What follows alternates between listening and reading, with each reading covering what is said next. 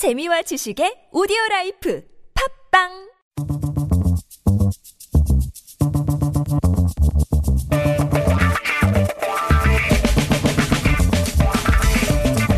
매일매일 똑같은 하루하루 지루한 일상에서 벗어나서 잠깐 영화 속으로 도망쳐 볼까요? 김현민의 영화N스타.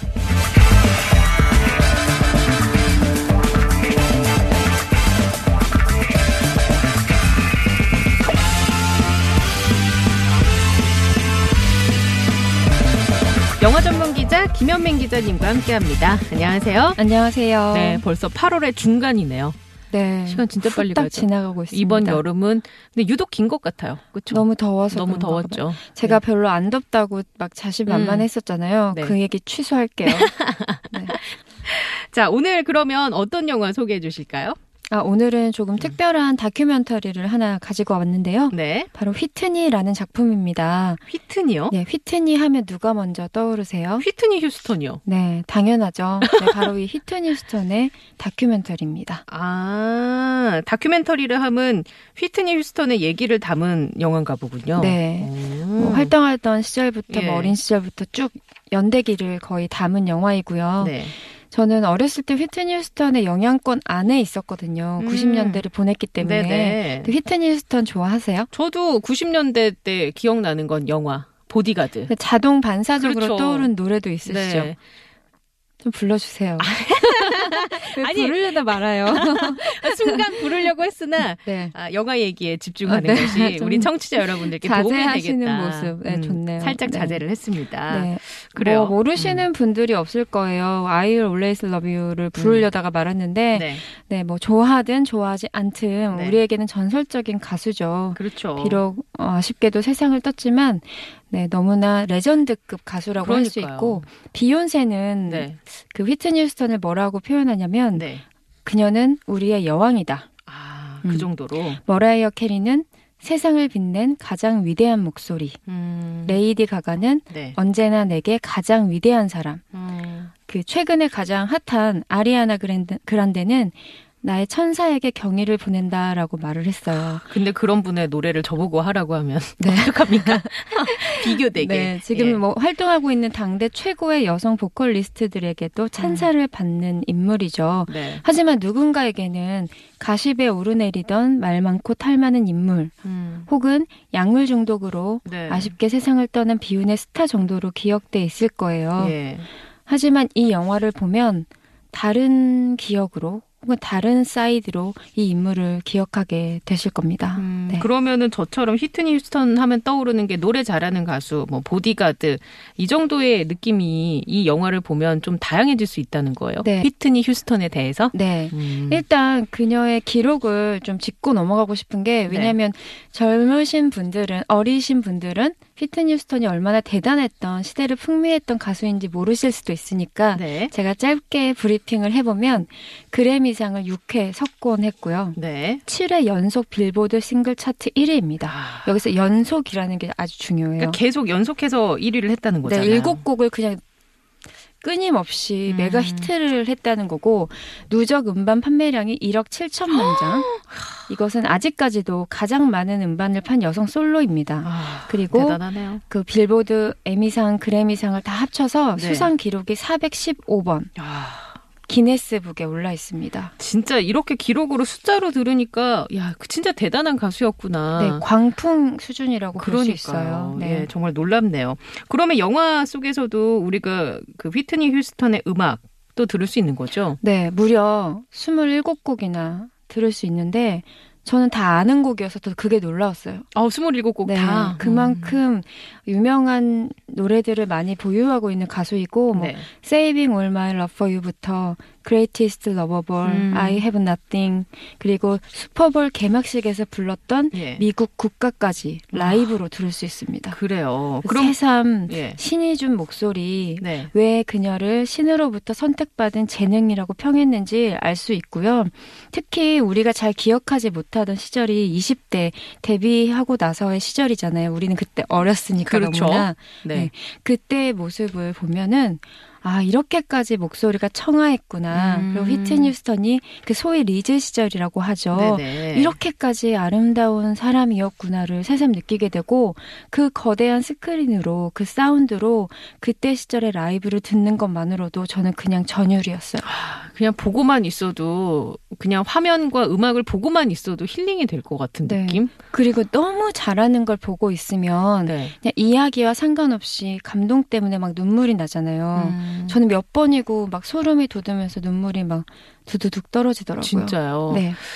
그 다큐멘터리 영화라고 하셔가지고 궁금한 게 그러면 노래는 일단 기본적으로 가수니까 많이 나올 것 같고 다른 얘기들은 들어가 있어요 그 영화 속에. 음, 영화의 그 상당히 중요한 부분으로 이 음. 개인사가 들어가 있어요. 태어났을 때부터 이야기. 그리고 아 진짜요? 네, 어린 시절에 어떻게 보냈는지 네. 학교에서 따돌림을 당하던 시절도 있었고요. 그리고 음. 바비 브라운 그때 가장 잘 나갔던 남성 솔로 가수였던 네. 이 사람과의 결혼과 이혼 그리고 약물 중독에 걸리게 된 과정까지 음. 세세하게 다양한 이야기들이 들어가 있어요.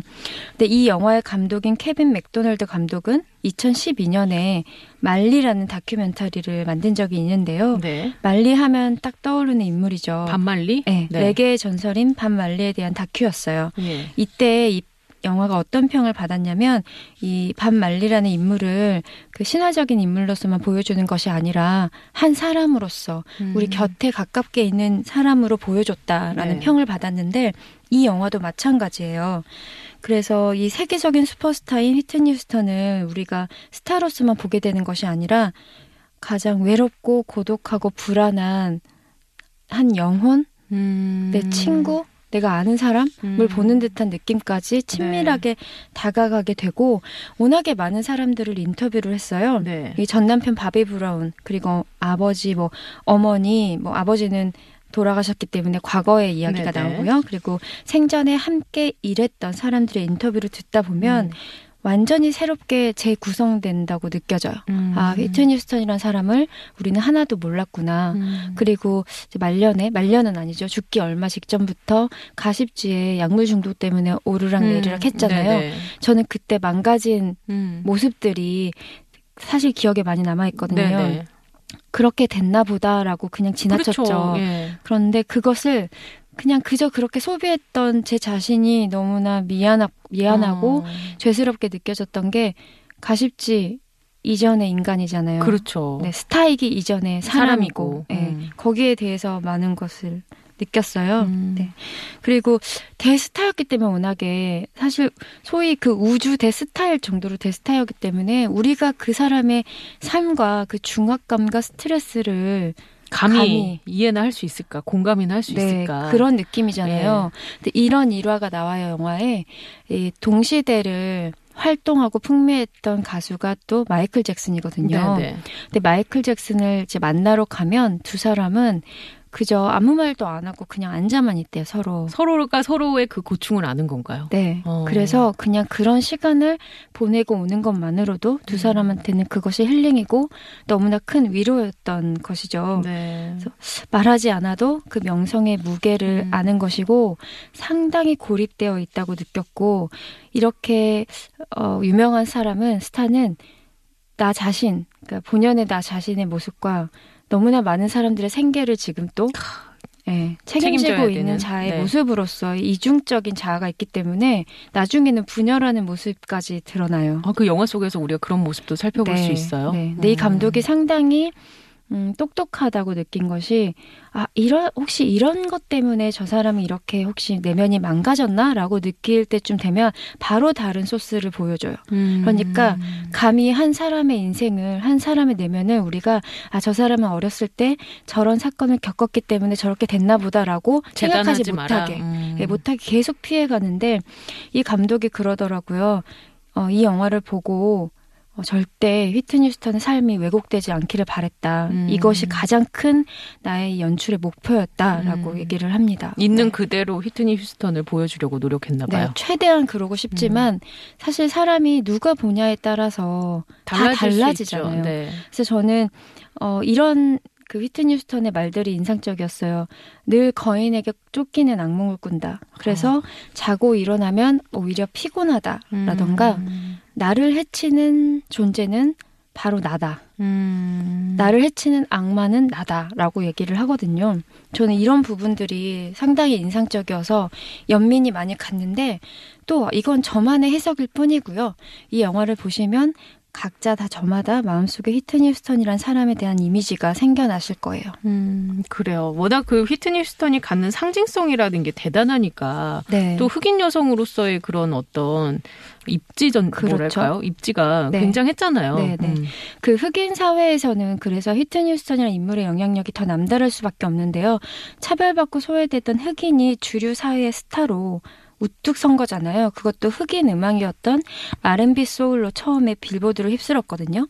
그래서 나중에 히트니 휴스턴이 약간 팝적인 느낌의 음악으로 진로를 수정했을 때 상당한 야유와 비난도 받았었어요. 아, 그래요. 네. 그리고 모두가 기억하시는 명작인 보디가드에서는 백인 남성, 당시에 아주 hot했던 음. 케빈 코스트너와 네, 네. 그리고 흑인 여성의 로맨스를 그렸잖아요. 전형적인 헐리우드 백인 커플의 서사를 음.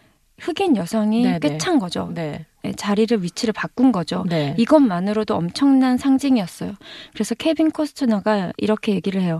나는 이, 이 영화가 흑인, 백인 이런 프레임이 아니라 그저 가장 예쁘고 아름다운 가수 음. 아가씨를 보고 연기했다. 그런데 우리가 마지막 키스 씬을 찍고 나서 세상이 바뀌었다. 음. 그만큼 흑인 사회에서는 그리고 이 사회의 어떤 흐름을 바꿔버린 아이콘적인 인물이기도 하죠. 휘트니 휴스턴이 약물 중독 때문에 힘들어하고 있을 때 그래서 흑인 교회에서 이 히트니를 위해서 기도회를 열기도 했어요. 네네. 음, 그 정도로 영향력이 컸던 음, 인물이기도 하죠. 그렇군요.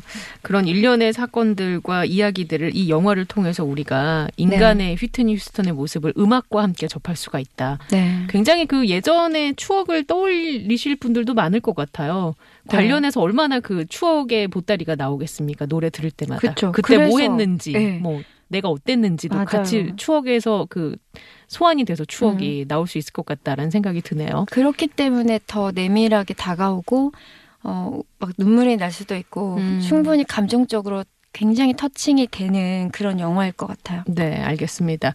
영화 휘트니에 대해서 음, 얘기를 나눠보고 있는데 노래를 오늘 직접 신청곡을 갖고 오셨어요. 어떤 노래 들고 네, 오셨나요? 당연히 휘트니 휴스턴의 노래를 한 곡은 듣고 가야 할 것 같아서 골라봤는데 어, 이 영화의 엔딩곡으로 등장하는 I Have Nothing입니다. 뭐 굳이 이 음악을 고르신 데는 이유가 있을까요? 어, 이 음악은 영화를 보시면 제가 왜 골랐는지 아실 거예요. 아, 그래요? 네. 알겠습니다. 휘트니 휴스턴입니다. I have nothing.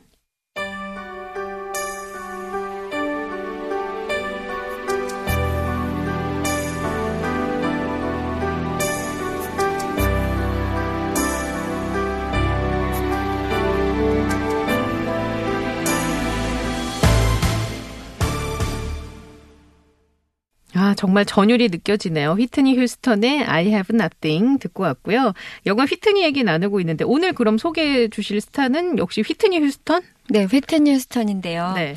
여러분들이 잘 알지 못하실 수도 있는데 어, 은근히 영화를 몇 편 찍었어요. 어, 그 저도 처음 알았어요. 그 사실 네. 그 보디가드는 워낙 유명하니까 알고 그렇죠. 있지만 네. 음악과 보디가드 정도 아닐까 생각했는데 다른 작품에도 출연을 했군요. 네, 그 2012년 그 사망하기 직전에 찍은 영화 이제 유작이 돼버린 스파클이라는 영화가 있었어요. 네. 가수의 꿈을 키워가는 딸을 반대하는 엄마로 출연을 음. 했었고 이것이 과거의 작품이 있어요. 스파클 예전에 그런데 이 영화를 어, 휘트니 휴스턴이 너무 좋아해서 리메이크를 한 작품이에요. 아, 그래요. 그리고 뭐 설명할 필요 없는 음. 커리어의 정점일 때 찍었던 보디가드가 92년작인데 이것이 이 영화 배우로서는 데뷔작이었죠. 그래서 전 세계적으로 흥행 수익이 그렇죠. 당시에 4억 달러였어요. 4억 달러. 거의 천문학적인 액수죠. 어. 그리고 그 다음에 선택한 작품이 이 사랑을 기다리며라는 작품이 있는데 네네. 이건 제가 설명해 드릴 거고 예. 또 프리처스 와이프라고 어, 덴젤 워싱턴 음. 정말 뜨거운 인기를 얻었던 이 배우와 공연한 작품이 있어요. 예. 당시에 할리우드 배우들이 최고 여배우들을 받는 개런티를 받고 출연한 것으로 알고 있고요. 그리고 브라운 하우스라는 영화 제작사도 있어요. 오. 피트 뉴스턴이 차린 아, 소유하고 그래요? 있는. 그래서 다수의 작품들을 기획하기도 음. 하고 제작하기도 했는데 그 중에 인상적인 작품은 1997년에 만든 TV 영화인데요. 네. 흑인 여성 버전의 신데렐라예요. 아, 제목은 어떻게 되죠? 신데렐라. 아, 신데렐라. 네. 그런데 신데렐라가 흑인이에요. 아, 이것도 기존의 고정관념을 깨는 그런 작품이네요. 그렇죠. 97년에 이런 1997년이면. 작품을 만들었다니 음. 상당히 앞서가던 그러게요. 네. 네, 그런 기획력이죠. 제가 소개하고 싶은 작품은 95년, 국내에서는 96년에 개봉을 했어요. 사랑을 기다리며라는 작품인데요. 네. 그 보디가드의 성공 이후에 이렇게 잔잔한 어떻게 보면 드라마 같은 작품을 선택한 이유는 흑인 여성의 고정 된 이미지를 돌파하고 싶어서였대요. 음. 내용이 네 명의 흑인 여성들의 삶, 사랑, 우정을 그렸어요. 네. 그러니까 약간 흑인 여성 버전의 섹스 앤드 시티랄까요. 아, 주인공이 다 흑인 여성이군요. 네. 음. 이 또한 95년이었으니까 그러게요. 엄청 음. 앞서가는 네네. 사람이죠. 이 안에서 히트니 휴스턴은 TV 프로듀서로 성공하고자 하는 아주 야심이 있는 음. 싱글 여성으로 등장을 합니다. 네. 이 영화는 어, 페미니즘 영화라고도 볼 수 있고요. 예. 동시에 그 백인이 주류인 사회에서 흑인이 느끼는 미묘한 차별적 시선이나 불편한 감정들을 영화 속에 아, 녹여냈어요. 네, 적재적소에 무- 녹여낸 상당히 날카로운 작품이기도 하죠. 음. 개봉 당시에 네. 어, 전미에서 박스 오피스 1위를 차지했는데 그때 흥행하고 있었던 경쟁작들이 뭐였냐면 주만지 그리고 음. 토이스토리였습니다. 오, 그래요. 상당히 파급력이 있었고 예. 아무래도 휘트니 휴스턴이 그만큼 인기가 있고 그런 티켓 파워가 있는 스타였다는 음. 사실을 알 수 있고요. 네네. 그래서 이 영화에 애정이 있었기 때문에 휘트니 휴스턴이 그 속편을 기획하기도 했었거든요. 네네. 하지만 이제 그녀가 어, 세상을 떠나서 음. 이제 그 작품은 볼수 있을지는 모르겠어요. 음. 네. 그래도 연기를 꽤 했나 봐요. 보디가드 때만 해도 음. 솔직히 어색함이 보여요. 네. 지금 근데 다시 그것도 봐도 가수의 역할이니까 뭐 어느 정도 더 몰입을 할 수 있는 네. 그런 요소가 있었을지 모르겠는데. 하지만 그럼에도 불구하고 네. 첫 번째 작품이기 때문에 음. 연기에는 약간 허점이 분명히 보이지만 두 번째 작품이잖아요. 네. 확실히 달라졌어요. 네, 어. 연기가 늘었다는 것을 아, 그래요? 우리가 느낄 수 있을 정도였어요. 네. 알겠습니다. 네. 아, 시간이 없어서요. 오늘 영화 휘트니 그리고 휘트니 휴스턴이 출연한 사랑을 기다리며까지 얘기를 나눠봤습니다. 다음 주에 만나뵐게요. 네, 감사합니다. 네, 고맙습니다.